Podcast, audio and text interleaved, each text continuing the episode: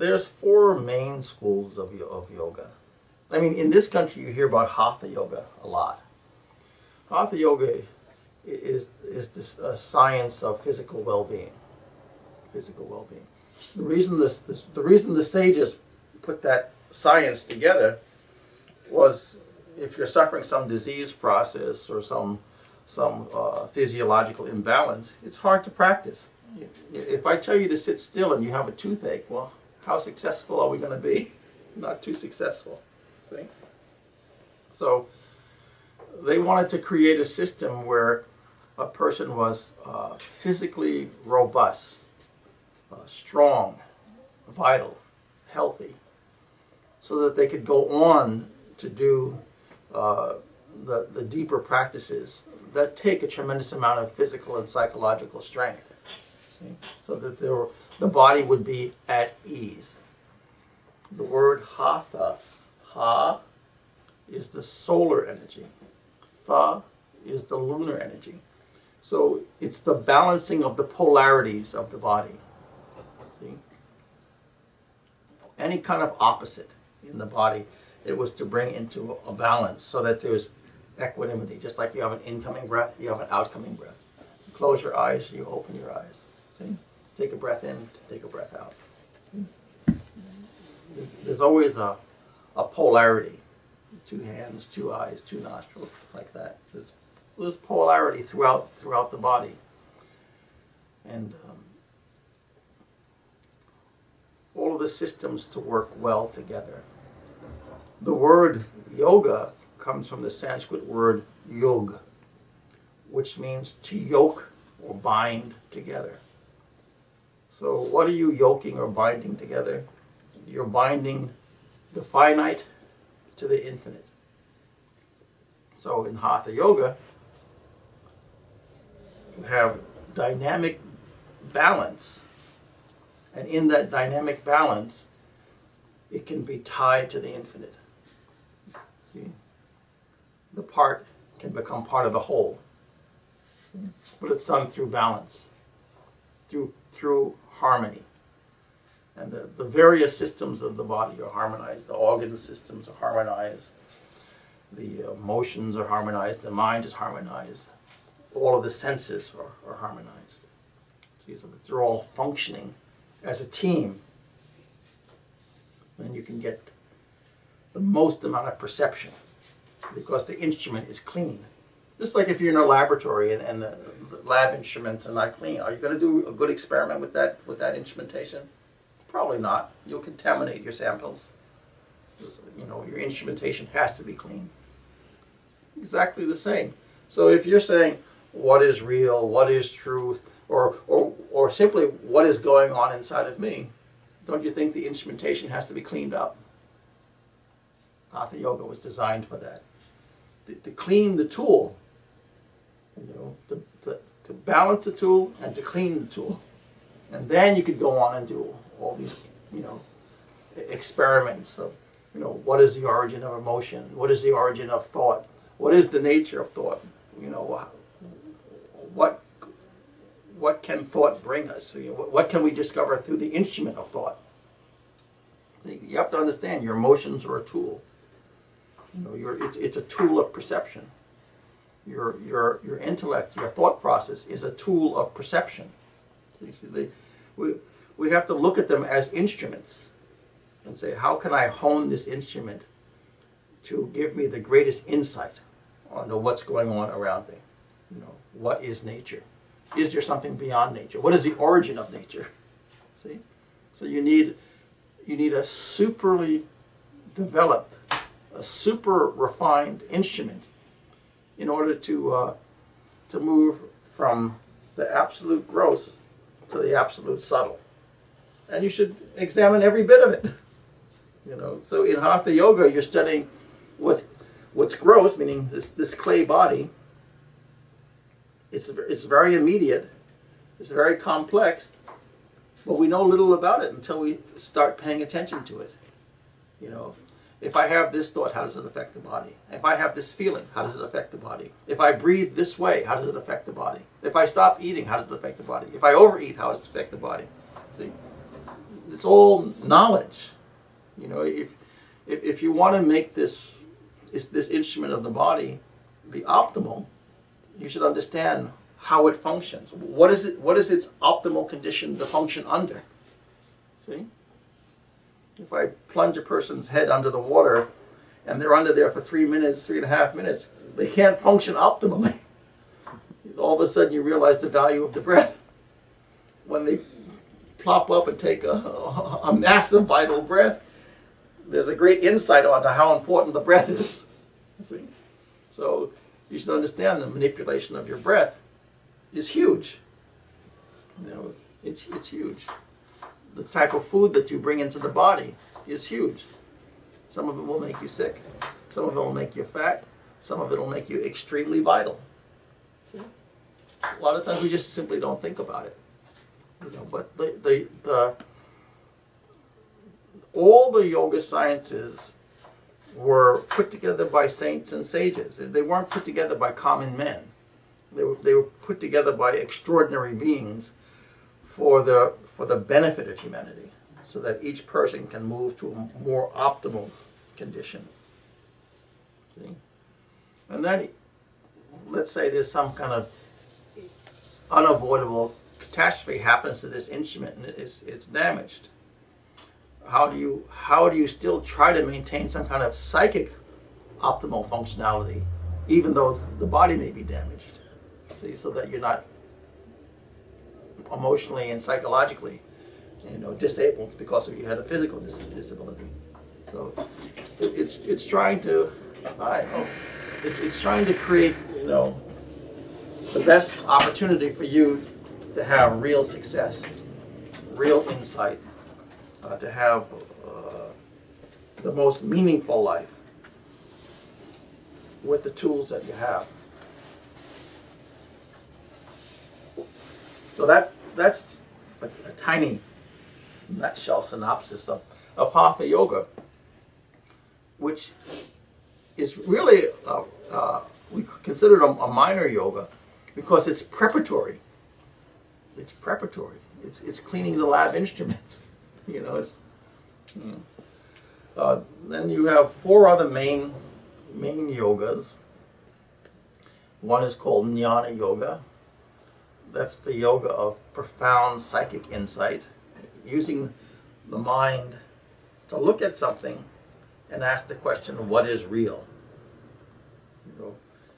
And in the word reality, it means what is what is present that is unchanging. Because if it's changing, is it really real? No, it was momentarily this and then momentarily that. But was there some substrate beneath that that was constant, that allowed all the changes to occur? See? Like you're a being, but when you were when you were a two-year-old, when you were 10 years old, when you were 20 years old, when you were 30 years old, you were going through all all changes. But you were always a being. That was the substrate, your beingness. But that beingness has gone through infinite changes. So the question is, from Jnana Yoga point of view, what, what is the nature of that essential beingness? Not necessarily what was the nature of the change that you've passed through, but what was the nature of, of that original beingness? See? if you remember when you were a child, a very young one, how much psychic, psychic difficulty was there? Very little, very modest. You know, maybe a little gas, or a little hunger, or had the diapers changed.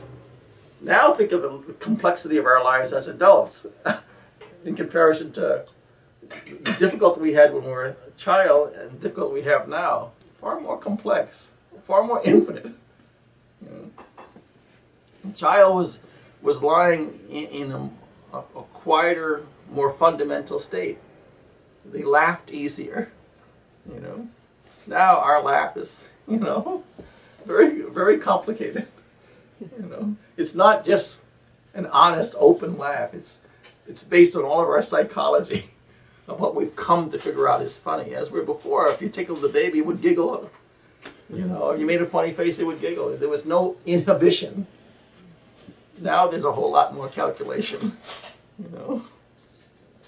So Jnana Yoga is, is looking at uh, oh, what were the original fundamental states of our beingness. Then, then you have um, Bhakti Yoga. Bhakti Yoga is heart based, and you can say that it's devotional mysticism. How do you, we can say, what was the heart of Christ? You know, that great loving being, or the heart of Buddha. You know, that great compassionate being. You know, what was the nature of their heart?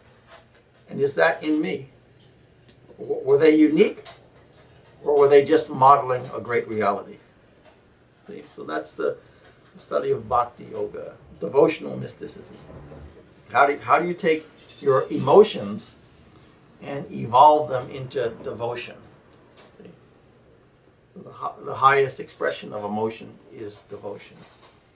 And devotion is using the heart to focus on the nature of reality. What is real? But looking at it through the eyes of the heart. See? You have all these different facilities, all these different lenses that we're asking. We're looking at one question, but using different lenses because you've been given multiple lenses. Then another of the great yogis, yogas is karma yoga. Karma yoga is the, the yoga of selfless service. It means if I can become a generator of good, whether large or small, and have my personality simple and supple. Simple and supple. Not I am this or I am that. That's complex and a headache. But simple and supple and generating good. Then what is the nature of reality? What is the experience? You know, if I'm not wrapped up in all kinds of personal egoic complexes, it's like a guileless child, someone guileless, sweet and simple. And they have the profound motivation to constantly generate good. Then what is the nature of reality? What is that soul's experience? Hmm? On a grand scale, you can look at someone like Mahatma Gandhi, who had to purposefully deconstruct his life. You know, when Mahatma Gandhi died, he had probably like five elements. He had a mala, he had a set of glasses, he had a set of shoes, and he had his dhoti that he wore. You know, and a copy of the Gita. There's like five or six items. That's all he owned. You know, and, you know, this is a man who could have been a bazillionaire. The whole nation would have thrown wealth at him if he had wanted it. But he asked himself, what do I really need? You know, to, to live a happy life. And also, how can I generate as much good as possible? So he said, I don't need this, I don't need this, I don't need this, I don't, you know, just started stripping away all the things that weren't necessary, all the, the edifices that we add to ourselves. So he found that beneath all the, the wants, there was a, a fundamental joy that was not based on all the things that we could acquire, whether it's how people see us or whether it's physical elements of the world, whether it's a car or VCR, whatever.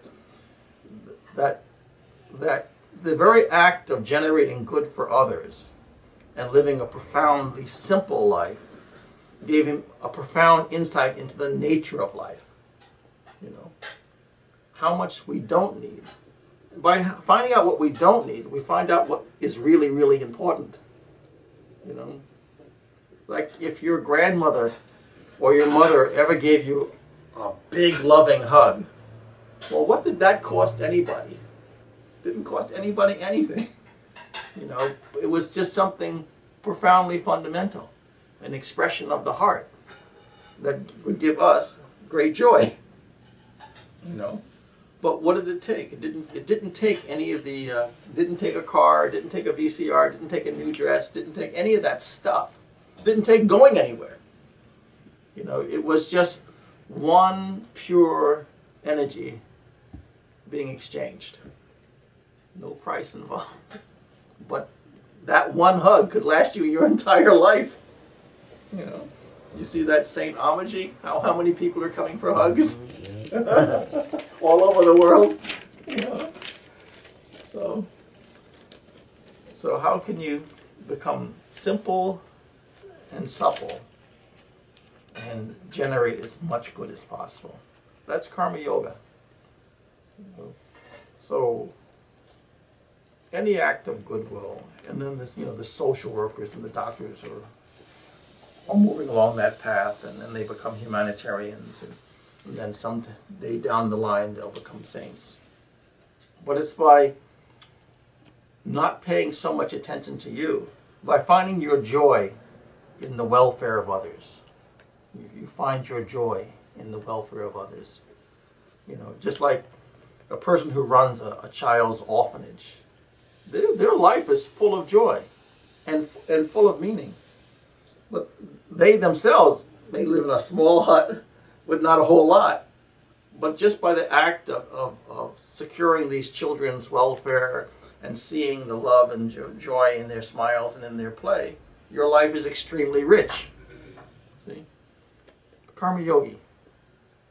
They're not, they're not trying to be the top of the hill. They're not trying to be a big edifice but they find some noble action and live simply. And, and their life has purpose, meaning, and insight through that. See, they minimize the self and they lift up others. See, that's a, a karma yogi. Then you have one other form of this. There's infinite forms of yoga, but I'm just saying the four principal schools. Okay, there's many, many then you have uh, Raja Yoga, which is uh, a very psychological uh, school of yoga, of which Hatha Yoga is actually one of the, of the portions of, uh, of Raja. But Raja takes you through a, a process of physical well-being, uh, eth ethical study, um, study of, of concentration, and study of meditation, and study of pure stillness. So it's it's a step-by-step step program um, that, that allows you to slowly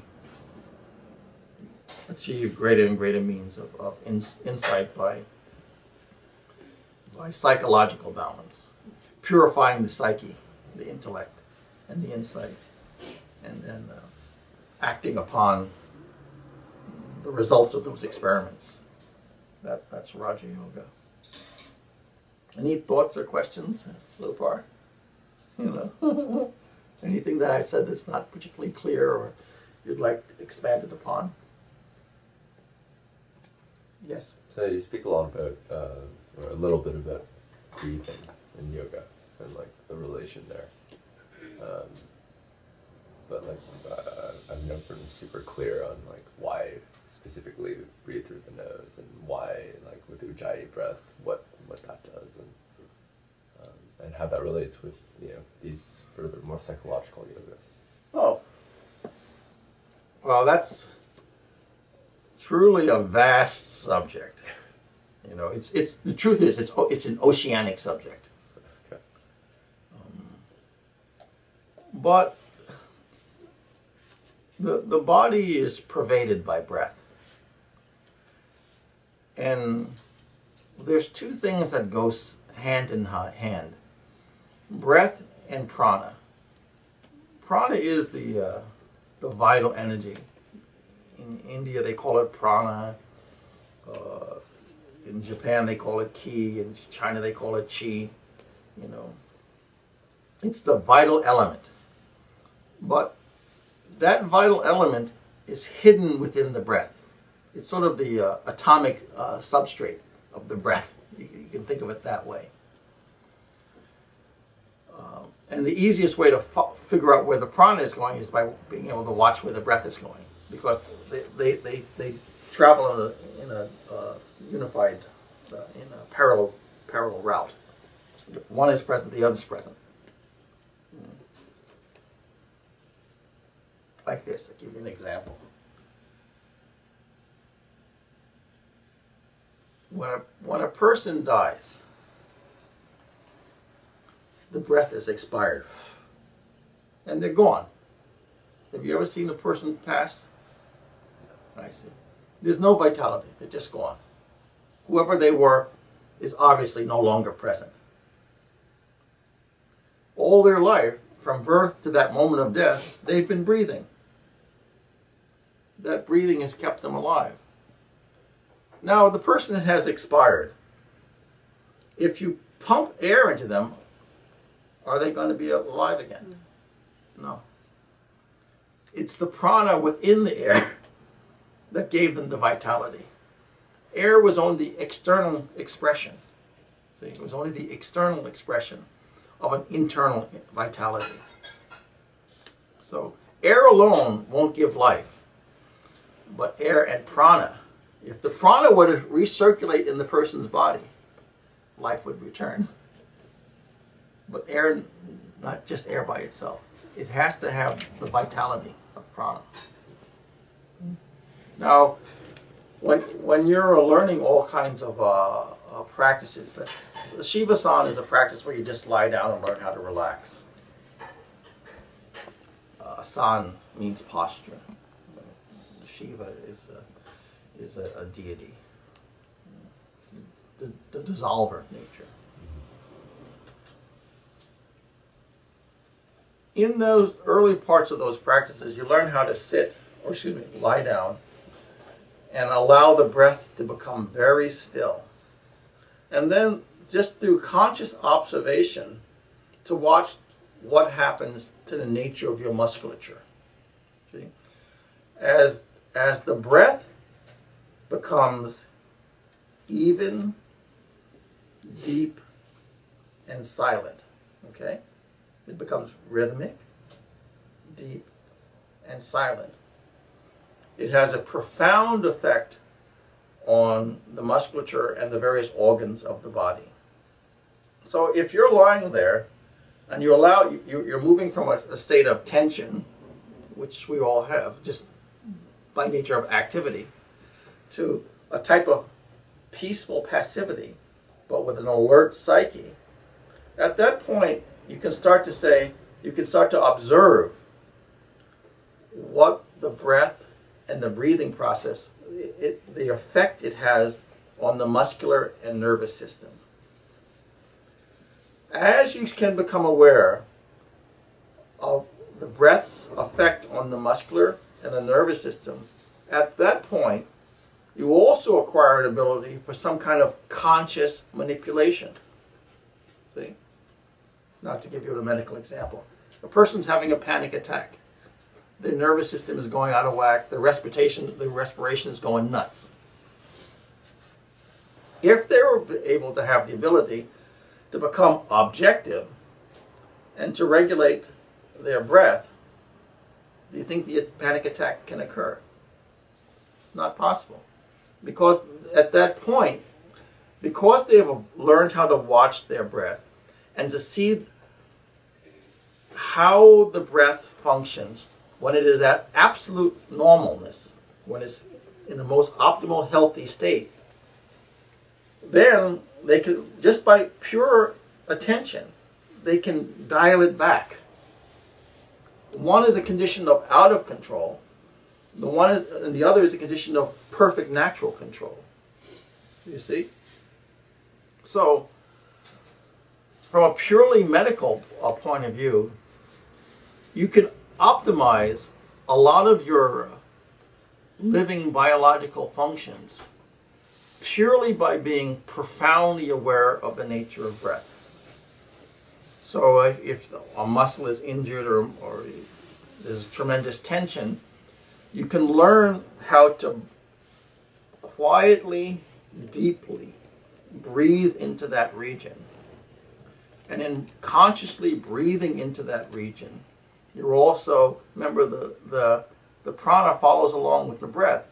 you can vitalize that organ or that muscle group or that particular muscle or that particular area and restore normality. See?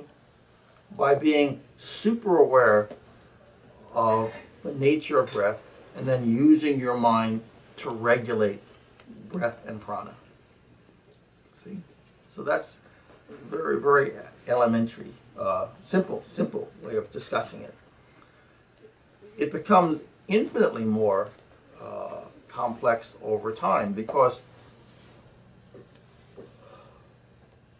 your body and muscles are a- a gross substance, substance. But your emotions are also a type of substance. It's a type of energy. Anything that's existing in nature, so your intellect exists in nature, your emotions exist in nature, your biology exists in nature, because it's something. So it's in some kind of energetic pattern. By the use of prana and breath, you can regulate your bodily functions, you can regulate your emotional functions, and you can regulate your psychological functions. But it all came from you first obs- observing what the nature of breath is when you're in an optimal condition. And then you can re- you can you can get an impression of that optimal condition and then impose it on on areas of the body or psyche that are become irregular. Does that answer a little bit? Okay.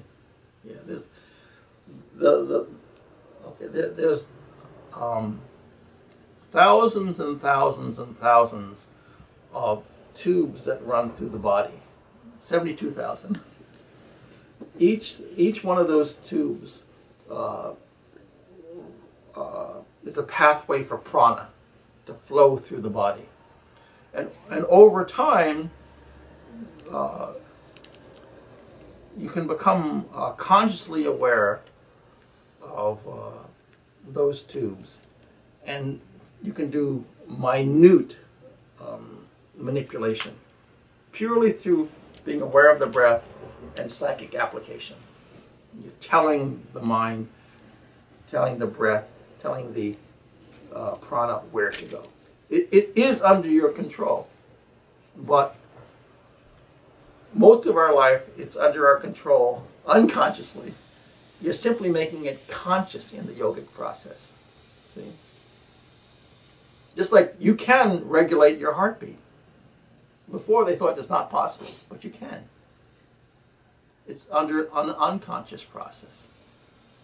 You know, or generally your uh, respiration. Generally, it's unconscious. You simply breathe. You don't think about breathing. You simply breathe. But can you regulate it? Of course you can. You just make it conscious. If you make it conscious, you can you can create different results through that breath. So it's a matter of making things conscious. Then all kinds of facility opens up. There's, there's all kinds of subtle psychic facility that we have that we, we don't use at all simply because it's all functioning below the conscious level. See? And in, in these processes, by utilizing the breath as a, as a way in, um, we can acquire uh, great, great insight. Just like if we live our lives on a boat on top of the ocean, it's only when we jump into the ocean do we realize there's a whole other world, a whole other dynamic world full of all types of activity going on. That in, if we're in the water, we can interact with. But if we're sitting on the boat, we're completely unaware. Most of our consciousness is on the boat. so we're aware of the birds and the sky and the other boats going around. But we're not aware of the whole world of the sea until you jump in. And one of the ways of jumping in and, and exploring the, the internal uh, phenomena of, of the body and also the psyche is the breath. And more subtle than that. The, when you get more subtle, or when your insight becomes more keen, you'll become aware of the prana. See? Any other questions? I hope I answered it okay. Yeah. Yeah. They're all doors in. There's, there's a million ways in. But breath is a big one. Yeah. So I think I discussed uh, Raja Yoga, Jnana Yoga, um, Bhakti Yoga, Karma Yoga, or the or the four principal schools. But there's many, many, many, many, many schools. G- Literally a gazillion of, of ways of, of, of, studying the nature of reality. Any other thoughts, ideas, questions? No? You must have some question. Not yet. Not yet. Okay, we're working on it. So really, uh, in the yoga, the yoga science, in truth, uh, everything we see is a door to uh, to exploring consciousness. You know, the rug is not just a rug. The tree is not just a tree. You know, everything everything can be traced back to something because something comes from something. See? Where did it come from? That if you say something comes from something and then start to trace it back you you land up on this on a wonderful journey. Even the even the most mundane thing you can say a brick. Well a brick has no meaning you just walk past bricks and don't think about it but if you look at the brick and say, okay, something comes from something, well, where did that brick come from? Well, that brick was once earth, you know. And then, you know, what did that earth, what did that earth supply before it became a brick? Well, it, it supplied life. It, it, it gave uh, it gave a home to biologic, biological life, whether it's plant life or insect life or, you know, some kind of other, you know, microbial existence. So, inherent in that brick was a life giver. At some time, it was very active in supporting life. And then you say, well, why? What, what was it? What was it in the, the nature of that brick that that, in the scheme of existence, gave it the ability to support life itself? See, so all of a sudden, that simple brick becomes a philosophical, you know, tool. That even that brick supported life. Then you should say, well, what about me? you know, that brick supported a bunch of life. What have I been doing? You know, that brick might have a little bit more on you. Know, you're walking by with all the brains and all the facility, but that brick at one time supported a whole community of life. What have you done? You know. So it makes you think. You have to look. You have to look at life and don't take things for granted. Something comes from something, you know. And then if you look, start to look at the history of what it's done as it, from this position to this position to this position, its significance becomes real. Just like if there's a person standing there you don't know them, it's just a person. But if you if you talk to them, all of a sudden a world opens up and you realize, wow, I haven't had any knowledge that this person was was wonderful. All this is in them. Yeah. It's like an artist. They just look like anybody else, but their head is full of art. Their head is full of music. Their head is full of form. You know, it's wonderful Or a mathematician. They're looking at the whole world. You know, but you have to you have to acquaint yourself. So the brick is the same thing. You have to acquaint yourself. You know, you have to enter some kind of conversation with it to see what it's what it's held, what its history is. So you, you, you go from a very uh, superficial way of looking at the world to a much, much deeper way of looking at the world. Because if a brick can have meaning, you know, a simple brick, what about everything else that's, uh, you know, obviously wonderful? You know? So, so you can get your your experience of the world uh, becomes far deeper, far more philosophical, uh, far more. You're far more integrated into into into the world. You're not taking things for granted. You know, your your senses are not dulled. You'll start to use all of your senses because you realize, wow, there's a lot of wonderful stuff going on here.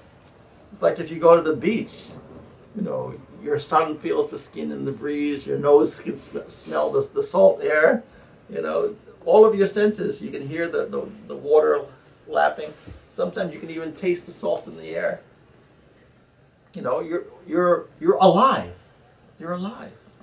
You know, because your senses become engaged. But because of our psychological facilities, we tone down, we tone down, we say, this, this is important. I'm just concentrating on this. And 10,000 people can walk by. You have no idea and you don't care. But if your senses are alive, all of your, your physical senses and your psychic senses are alive, there's a, a tremendous engagement. You know, you become so much more alive because you're so much more engaged. See? So your experience of life becomes very, very, very rich. You know. So a kid who gets lost in just a computer will never know uh, the joy of riding a bike or a skateboard or skiing. Which all those things, your senses are far more alive as opposed to just staring at a screen. See? More engagement. Not that one's better, but the thing is, why limit yourself? Why limit yourself? You know, you want to to know the full expression of your heart. You want to know the full expression of your intellect. You want to know the full expression of your uh, senses. See, because this world will dial you back. Just think about that. Just feel this. Just experience that. You know, when we're a kid, we're like wide open, all the all the senses are going. We feel what we feel. We can think. We can experience. And then as we get older, we get dialed back. And then we get dialed back. And get dialed back. And then you see when a person's 50, 60, 70, they're just as this crusty tomb that hasn't forgotten, who simply hasn't lied down and died. You know, because they've been dialed back, dialed back, dialed back. And the life, where, where's the life anymore? If you, if you saw them at 20 or at 15 or at 7, you would have seen what they are. But at 50, 60, 70, what happened? What happened? The heart got dialed back. The intellect got dialed back. The senses got dialed back. They're no longer, they're not a fifth of what they were. You know, because they kept, they, they lost the engagement. So, in the yoga process, we try to look deeply into the nature of life and, bec- and maintain an engagement. Our heart is engaged, our intellect is engaged, our senses are engaged. See? We're not dialed back, you know, or zeroed out. You know. So that's that's some of what you experience. Somebody else is coming. Is one of your friends. Uh-huh. Yeah, you can just open the door for her.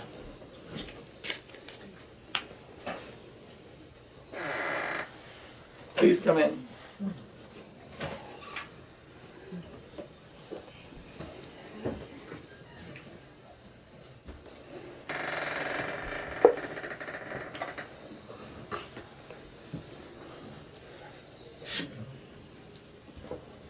The, the restroom is straight back to the left. Guruji, more. I think um, also one reason you know, we don't take the time to observe and, and say, for example, observe the brick is because um, we're so often wrapped up in our own projections on top of that. So Absolutely. It's not just that you're not looking at the brick, you're looking at with how it's useful for you and you know whether I see it as something I can use to like throw or like to build something with or with you know it I don't really see it just as a brick. I Yeah. really see it only in terms of what it does for me. Right. Um, That's because in in society in general, um, you know, we're all ego based.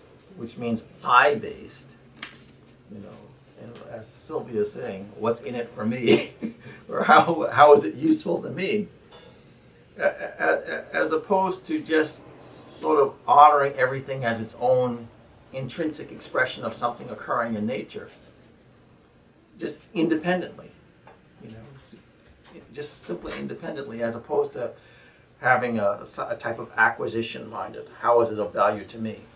Something is just, if someone is smiling across the street, I'm just happy they're smiling. You know, I'm enjoying the fact that they're enjoying. I don't have to get anything out of it. You know, it's just great. It's, it's something, it's like a, a wonderful breeze. You know, it's, it's something happening in nature that simply should be appreciated for, for what it is, as opposed to what it can do for me. So I don't go over and try to capture that person and say, smile just for me. no, smile for life. You know, that was something native that came out of you that was like a blossom. God bless everybody. It's, it's a good thing. You know, you don't try to capture it. You just allow allow things to be. Uh, allow yourself to pass through natural relationships without any kind of selfishness. See? You know, if you have a, a healthy friend or friendship, you just enjoy what that person is. You're not looking for anything out of it. You just enjoy what they are. And if anything, you try to pr- promote them so that they can maintain that creativity or that joy or that insight or whatever it is in them that you're really enjoying. You know, but you're not looking for something out of it. You're just say, "Wow, I'm glad that's here in life, and I can, I'll, I'll do whatever I can to help sustain it." You know, because I think you're wonderful in the world. You know, but you don't try to capture it or possess it. See, then you try to capture it or possess it, it's becoming unhealthy. the bigger the me, the more the unhealthiness. You know, it's like saying I want to capture all the butterflies in the world for me. Isn't that unhealthy? Other than having them travel the world and give joy to everyone who can glimpse them. The more I want it for me, the more unhealthy it is. You know? But if I can say, wow, I had a moment where I saw this field of butterflies go by, that was fantastic. And then let it go. You know, it was just a ray of light into the world for a moment, into my heart. I should be happy with that.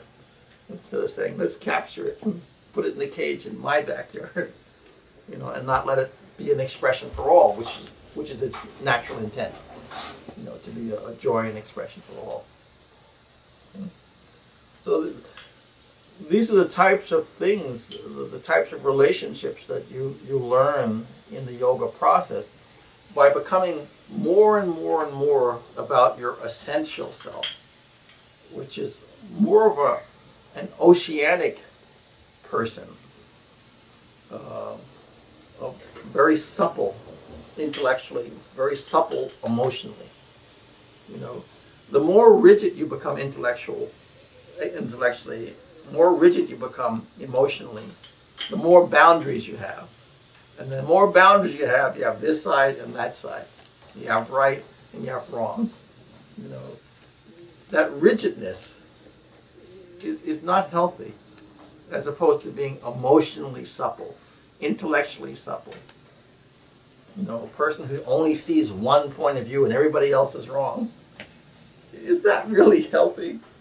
And what if they made a mistake in their calculations? You know, unfortunate situation. As to saying possible or maybe. That that's means some intellectual, you know, flexibility. Let me try to see it from your point of view or for another point of view. You know, is there just one point of view? You know, if I put a point here, is there only one way to look at that point? Or is there a 360? There's many ways of looking at that point. You know? And what may be true in this moment may not be true of the same thing in the next moment. See? Emotional intellectual suppleness, flexibility. It's much more healthy. Much more healthy. Even if even if you look at a plant, when it's supple, it's alive and vital. The more rigid, dead. Dead. Look at a, a branch that has fallen from the, the tree. It gets more rigid. Vitality is gone. But while it's attached to the tree, more supple, more vitality, more real life. There's no difference in your, your psyche or your heart. The more rigid your heart, the more unfortunate. The more rigid your intellect, the more unfortunate. You know? How rigid were your, was your heart and mind when you were a child? You were open. You were flexible. That's how you learned so much. You know, that's how you learn so much. That flexibility. See? That flexibility is a form of life vitality. You know, the happiest senior citizens are the ones who are out there living and emotionally flexible, intellectually flexible, and still using their senses. They're the happiest. The ones that are shut down, shut down, shut down. More and more sorrow. So, so how do you live a, a, a philosophical life, uh, a purposeful life, a joyful life, a meaningful life? a life that has insight into the nature of your place in the universe. All of that's yoga. All of that is yoga. See, it, it's it's a it's it's a it's a body or a volume of tools that you absorb and you use in this journey through life. Otherwise, you, you, you're given extremely modest tools and you sort of stumble your way the best you can through life. As opposed to having the greatest minds who are the sages and saints of all times, the, the most successful beings on the planet, have put out roadmaps for human beings. And you have the choice. Do you use it or you don't use it? If you use it, you'll have the same type of success that they had. If you don't use it, well, it's you'll meander through life as best you can. And some will be great tragedies, some will be some joy, some will be some mixed. But it's like saying, I, I want you to go to Nevada blindfolded and no maps. Well, good luck. You know, you know, you're gonna go somewhere, but you're not. not you probably won't make it to Nevada. You know, you'll be you'll be bumping into the trees and stepping in ditches, and the map is useful.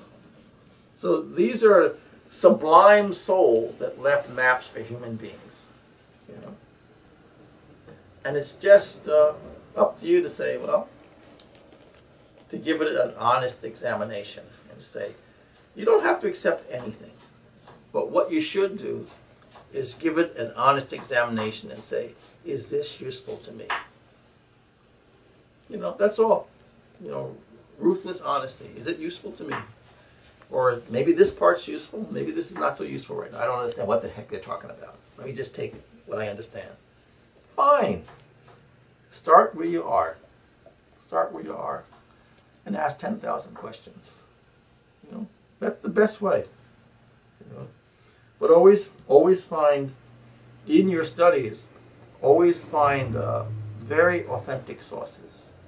Look very deeply and find saints that have meaning to you and say, wow, what they experienced in their heart or what they, their insight was. I'd like to acquire that in my heart or in that, that in my experience, you know, and uh, embrace and, and study, look deeply. Any other questions, thoughts, ideas? commentary? no. I'm not talking about anything that I thought I was going to talk about. so we're all winging it here. Yeah. Susan, any questions about? Uh, help me out here.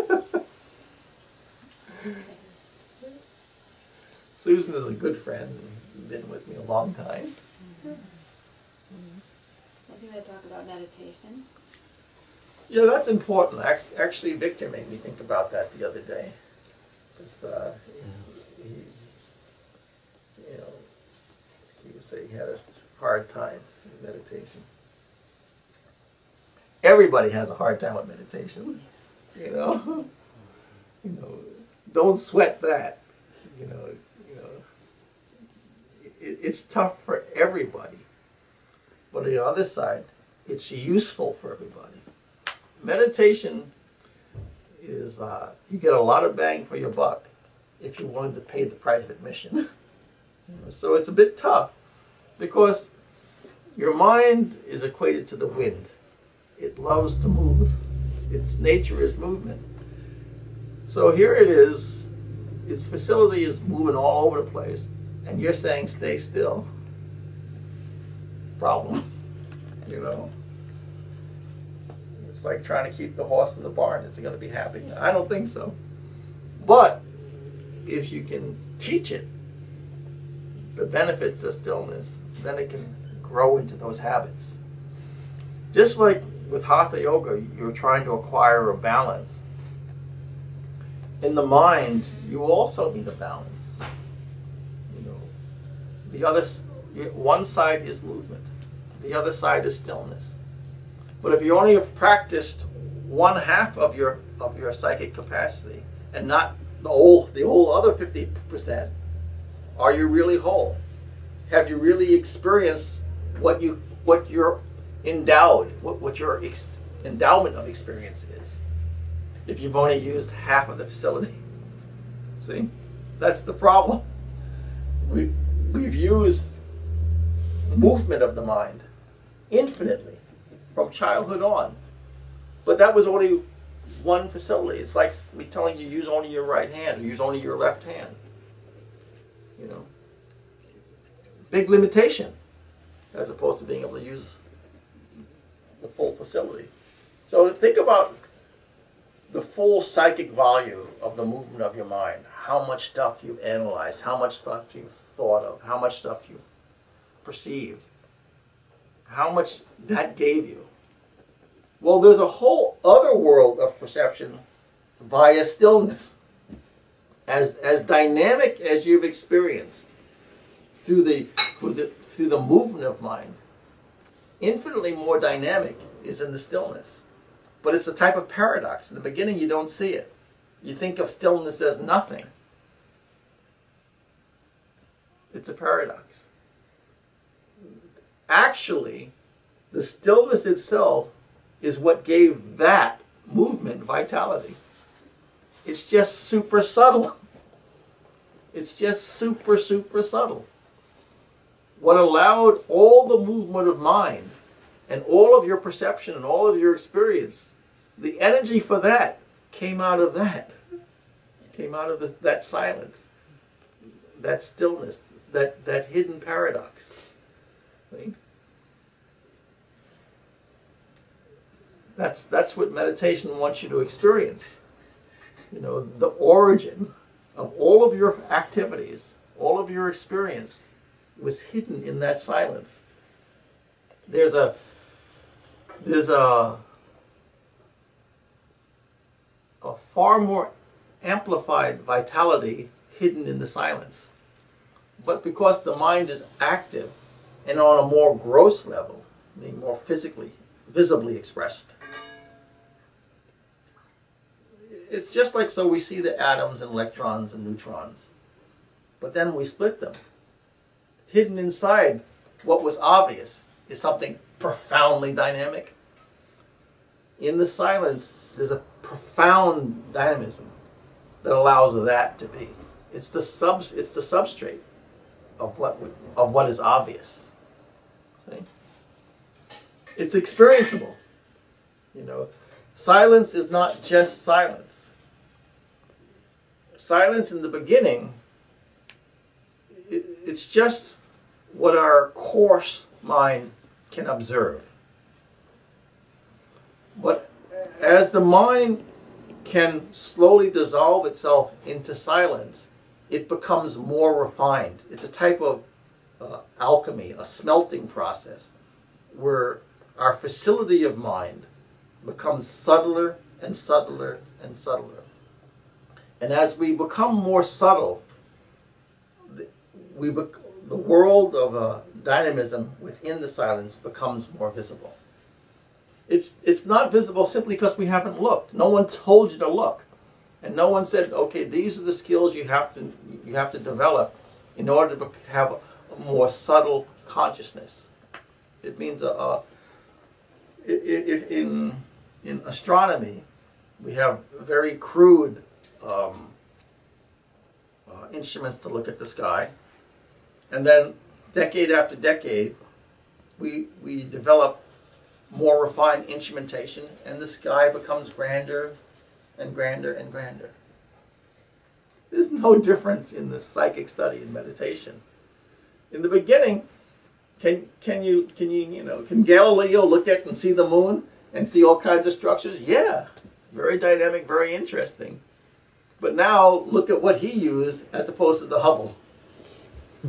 And you can see infinite galaxies, billions of light years away, and we're seeing the birth of stars. There's no difference in meditation. The grand view of existence lies in the hidden silence. In the hidden silence. What we've seen prior to that is, is with more crude instruments. So why do these yogis spend their whole life sitting like this? Because they're actually getting a tour of existence, of what made the visible possible. See? They're, they're seeing what made it possible. You're seeing just what's possible in a gross way. They're seeing what made it possible. Extraordinary.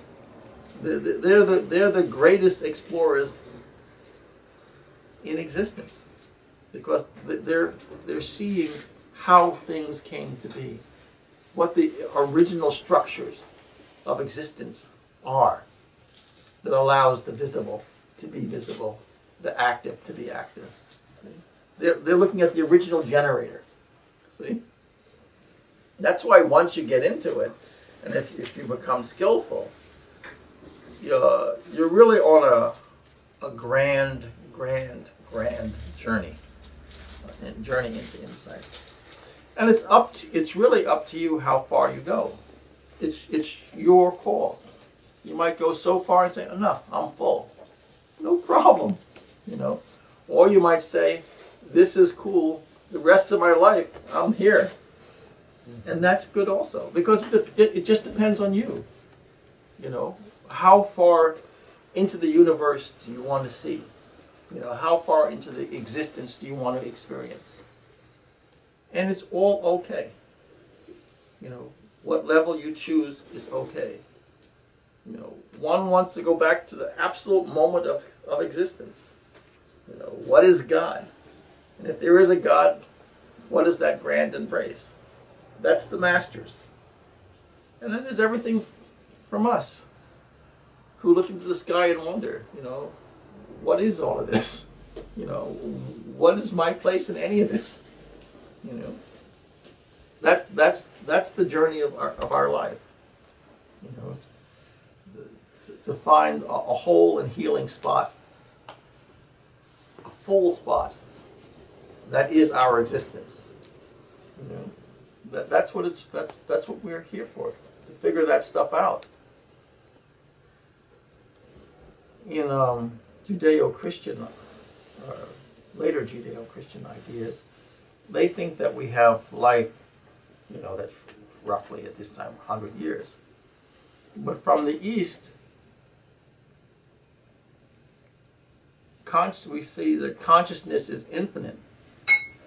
And we wear out this form, and then you don't wear out your consciousness. Like, is there ever such a thing as the death of a thought?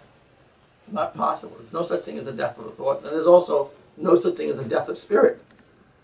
So just like we'll pull pull the elements of nature together to reform another body, and you'll be birthed through the womb of another woman. See? So You get infinite opportunities to explore nature until the grand understanding. Okay. Now that was really philosophical. but the I was just gonna say that I think it's interesting when, when you talk about the different, um, like meditation, the practice of goodness, hatha yoga, they're all they all paths Yeah. to the same end result. Yeah. And that you explore these different paths at this level where we are, and then figure out which path you want to take Yeah. What's best to for that cle- through that cleansing process to that other world. Yeah, yeah. That what's what's uh, Susan is saying is, is correct. There's so many different paths, and each individual here has a little bit different disposition. Some are more psychologically oriented. Uh, some are more emotionally oriented. Some more physically oriented. You know, it's as per your nature, where you are now, is is the means that you're gonna that's gonna be most viable to you. You know, it's it's not one shoe fits all. You know, you have multiple means, or a combination of means. You know, because you're not all heart, you're not all intellect, you're not all action. You know, you're you're different proportions of, of physicality, emotionality, mentality, you know, psychology, and all this. You're, you're different proportions. So. Uh, when you're with a teacher, a Dharma teacher, uh, they help you to get very basic structure of correct knowledge and then tailored knowledge. See? Of, of what's the best means for you. So I might say, Oh, James, this is absolutely the best mantra. Do this mantra. And then I'll turn around to Susan and say, completely different mantra. Susan, this is the absolutely best mantra. Do this mantra. Why? Is it? It's this one is best for him. This one is best for her. See, they're not the same. They're not. They don't have the same facilities. They're not the same place in life. They have different goals, but each one can be led towards the center. You know, you give them what they need, but there's always fundamental practices for everybody, and then there's subtle retooling within those fundamental practices. And and that's why you need. Uh, you know, people who have thrown their life into it. You know, a master mechanic, a good mechanic, you know, to, to give the right adjustment, you know, the right insight. You know, uh, uh, you, you have to study with people who have gone through the process. That's super, super important. You know, there's lots of people who read a bunch of books and then they and they're very charismatic and blah blah blah. And they, they talk and they're very good at talking. But uh, you want people who've walked the road, who have lived it out. You know, you don't want to read a book and try to go camping. You want to get the camping knowledge from a camper, so you don't freeze to death when you get out there. You know, or you, you go there with the improper tools and find you get eaten by the bears. You know, you, you, you always have to find people who. It, it this business is a is a type of apprenticeship. You know, you learn from people who are, are doing it, who have invested in it. Then you get the best value, you know, the, the greatest experience, the greatest knowledge, not intellectual knowledge. You, know, you get both intellectual and experiential knowledge. You know, you know, life is uh, infinitely diverse, so you need the knowledge of people who have lived the life. You know, not everything goes right. you know, sometimes you're doing everything right, but the circumstance turns around. You know, like you're climbing a mountain, and you have all the right technical you know, skills, and then a storm comes up, but you've only practiced when uh, the weather was good. This is when you need the teacher. You know, what do you do with all the right stuff, but here comes a storm? You know, you didn't practice in a storm. That's where the teacher says, okay, this is what we have to do in order to deal with this. See? So that's why you need a climber, you know, someone who's climbed. because they've faced all the different circumstances, and you you want to, to make the climb. To, to the beauty of the yogic science is that ultimately our desire is for you personally and intimately to have direct experience. That way you know for yourself. It's not like, oh, Hari said this or a book said that. That's good in the beginning, but it's ultimately not satisfying. The root of our activity is that you yourself personally, uniquely, individually have direct personal experience. Then we're really satisfied. Because then you really know. You know for yourself. No matter if 10,000 people say something else, it doesn't make any difference. What you've experienced, you've experienced. What you know is what you know. You know. Then it's indelible. It's not corruptible anymore. As long as you're just relying on hearsay, there's a lot of maybe yes, maybe no. Like I say, if an elephant steps on your foot, there's no more maybe. There's no more maybe. And that's what we want for you. That uh, you have direct personal experience because there is no more maybe. You know, are there angels? Is there a God? Is there is there a deeper reality? We want you to know for yourself so that this the whole maybe factor gets booted out. See? But you have to make an, an, an intelligent, well prepared journey. You know. And it's it's your life. You're gonna live your life anyway. Now the question is, are you going to live your life randomly, or are you going to live your life based on on tools that have been left behind by the great masters? And that's your choice. You, you do what you want. You know, but you're going to live life one way or the other. you know. Any other thoughts, ideas, notions? I can mention that the the person who was interested in the breathing practices, there are, correct me if I'm wrong, but we did a, a yoga nidra class Yeah. that I felt was breathing. It's a path Yeah. that includes breathing practices. Yeah. There's a bunch of breathing practices as well. Yeah, th- there's a really a, a gazillion different uh, things I can teach. There's a bunch of stuff. There's a hidden library in my head. It's just now, you know, everything goes in ebbs and flows. So, like, you guys are like a new crop. You know, this is what heaven has sent. You know, a new crop of people. They're, the other crops, they're all over the world because so many come from UC Berkeley and such. You know, they're all over the place. Some are in Spain, some are in India. You know, some are in Fiji. You know, they're all over the place. You know, in various places in the country. But um, you know, as per your interest, then um, you know other classes can be developed, whether it's scriptural classes or meditation class and yoga nidra class and mantra class. There's a million different things to study.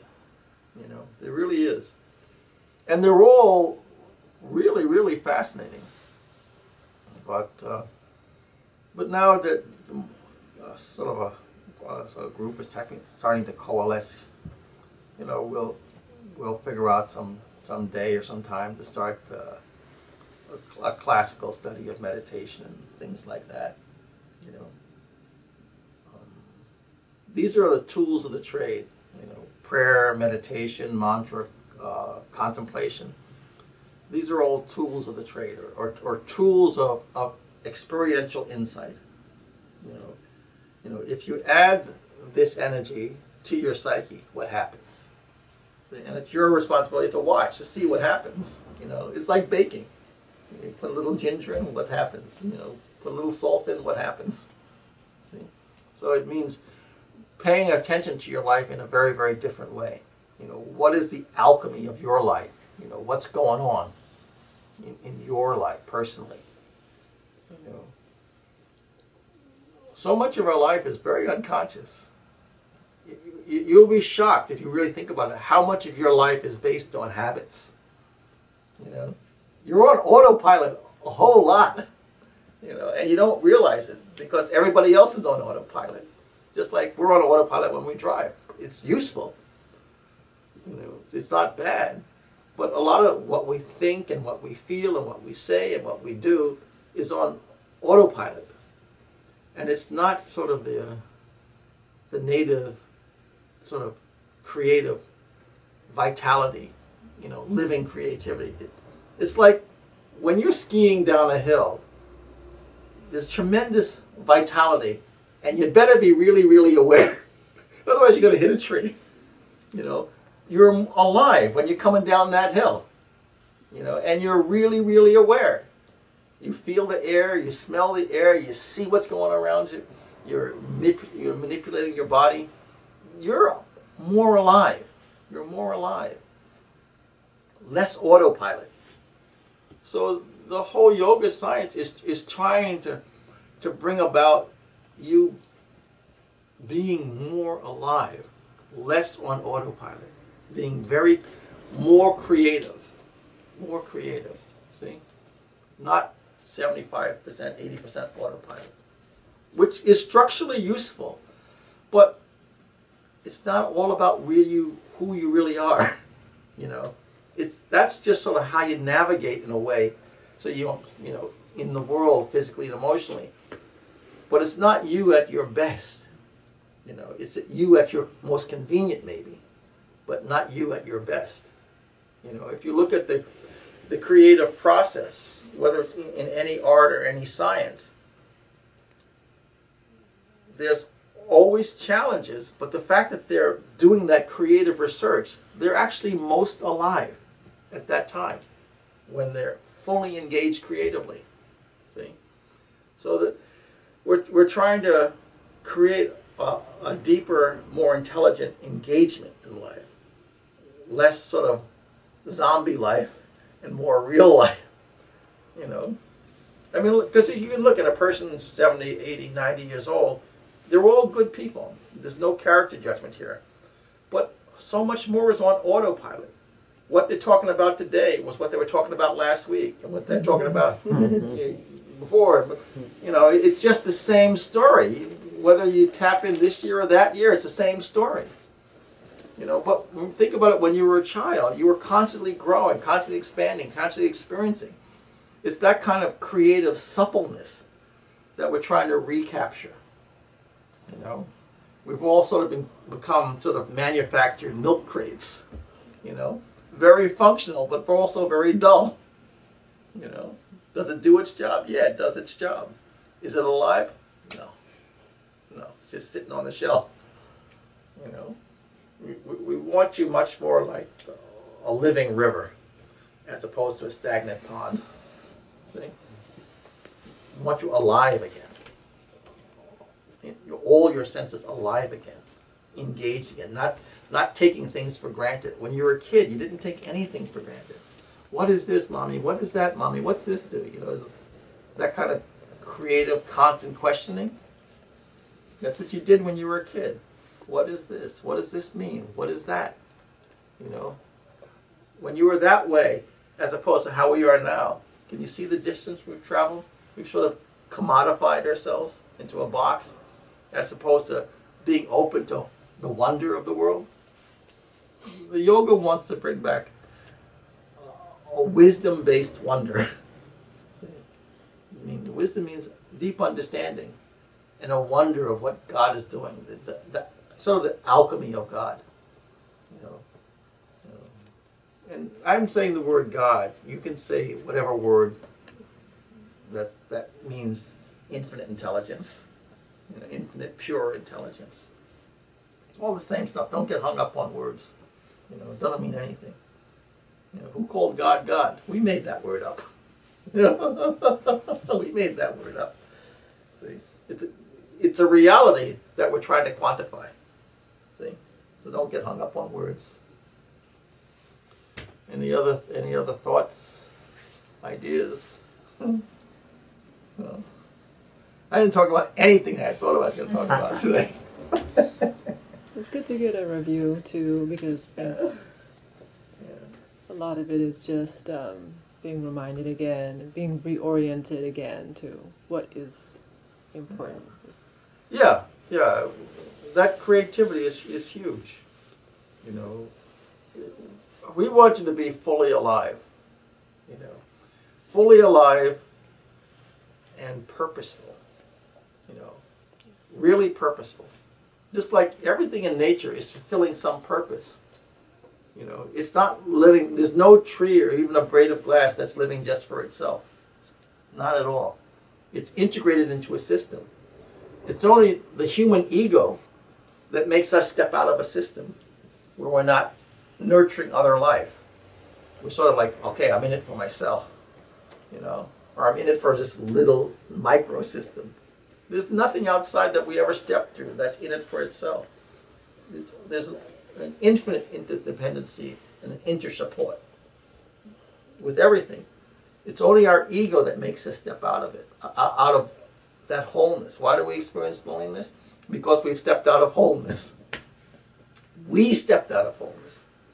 You know, the world didn't push us out. We stepped out. Now the question is, how do we step back into a sense of wholeness? That means you have to have a profound insight onto the, the nature of your being, the nature of your facilities, and how that, what that means to everything else. See, we created our own isolation. See, through our own ignorance. Ignorance is not bad. Ignorance is simply ignorance. It means you don't know. It's an innocent not knowing. See, but society has allowed us, supports that not knowing. See, why? Because you can be manipulated.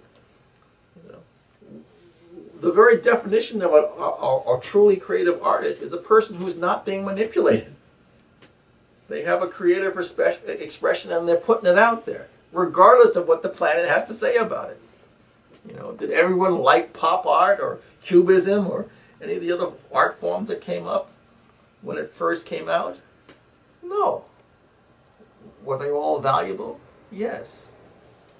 Look at all the forms of music that have ar- arisen. You know, were they all appreciated uh, originally? No. Were they? Did they all have some creative vitality that said, "I am here"? You know, it's important to see this. Yes. See, those are souls that were unbound by society. They didn't let society hammer them down and hold them down.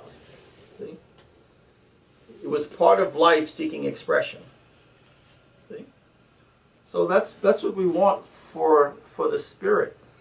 We want the the, the spirit to have creative expression in and through your life, through all of your senses, all of your facilities to have creative expression. Not for you to become like a milk carton, you know, manufactured and stuck on the shelf. You know, modestly useful but dead. You know, unfortunate. You should be fully alive. See, fully alive. Then what's possible?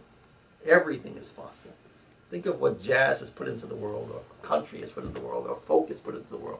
How much joy has come out of that? Because they allowed a real expression, a real creativity to manifest, or all the art, or all the sculpture. you know. They allowed the spirit to come through, and that created all this art. you know. So why isn't your life an art project? See, it should be. It should be an intelligent, creative art process.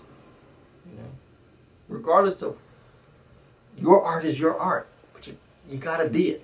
You got to make it happen. See, and that comes to knowing your facilities, and then make something happen. You know, stir the pot, see what comes up.